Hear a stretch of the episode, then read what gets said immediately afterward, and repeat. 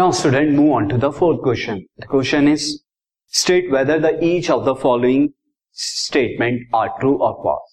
हमें बताना है कि जो स्टेटमेंट्स हमें गिवन है, वो ट्रू है या फॉल्स है। If the statement is false rewrite the given statement correctly अगर स्टेटमेंट फॉल्स है तो आपको उसे करेक्ट कर कर जो है, दोबारा से लिखना है। See the first statement the statement here is if P is equal to M comma N यहाँ पे मुझे गिवन है।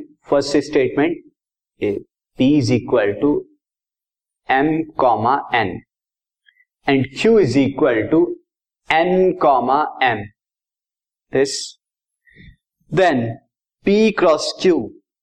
यानी P की प्रोडक्ट Q के साथ जो हमें दी हुई है, वो है M comma N first element and second element जो दिया हुआ है, N कॉमा एम दिया हुआ है। N comma M.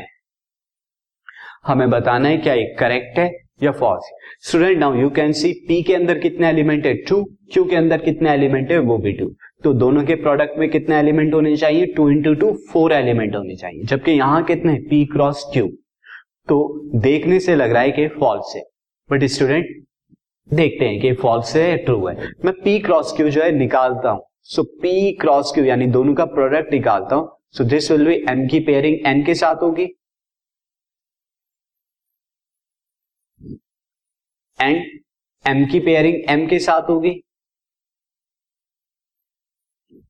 साथ ही एन की पेयरिंग एन के साथ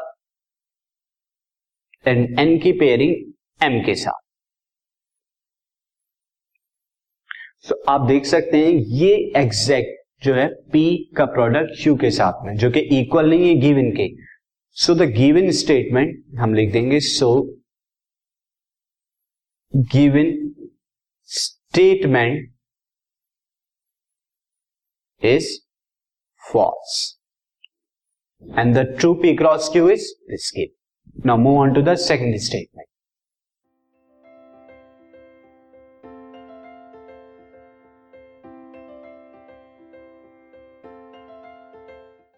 This podcast is brought you by Hubhopper Shiksha Abhiyan अगर आपको ये पॉडकास्ट पसंद आया तो प्लीज़ लाइक शेयर और सब्सक्राइब करें और वीडियो क्लासेस के लिए शिक्षा अभियान के यूट्यूब चैनल पर जाएँ।